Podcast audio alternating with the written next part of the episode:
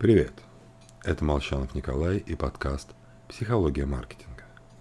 Сегодня мы с вами представим неприятное. Допустим, мы точно знаем, что через пару месяцев покинем этот мир. И всякие посторонние люди будут рыться в наших вещах. Читать переписку, смотреть наши файлы. А ведь вполне возможно, что у нас хранятся свидетельства ошибок молодости, всякие порочащие нашу честь материалы для частного пользования. Будем уничтожать? Или оставим как есть? Если да, станем уничтожать, тогда второй вопрос. А зачем? Причем замести следы на самом деле хотят даже атеисты, хотя им-то какая разница, что случится потом.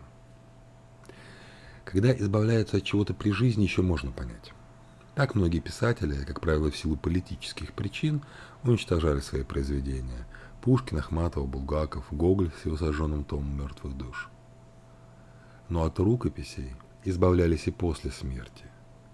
Если бы друг Франца Кавки исполнил последнюю волю писателя и сжег его романы, никто сейчас не знал бы ни о каком Кавке. А душек-приказчики Байрона сами сожгли его мемуары, опасаясь, что скандальная публикация повредит имиджу писателя. Мы стараемся защитить свою репутацию даже после смерти.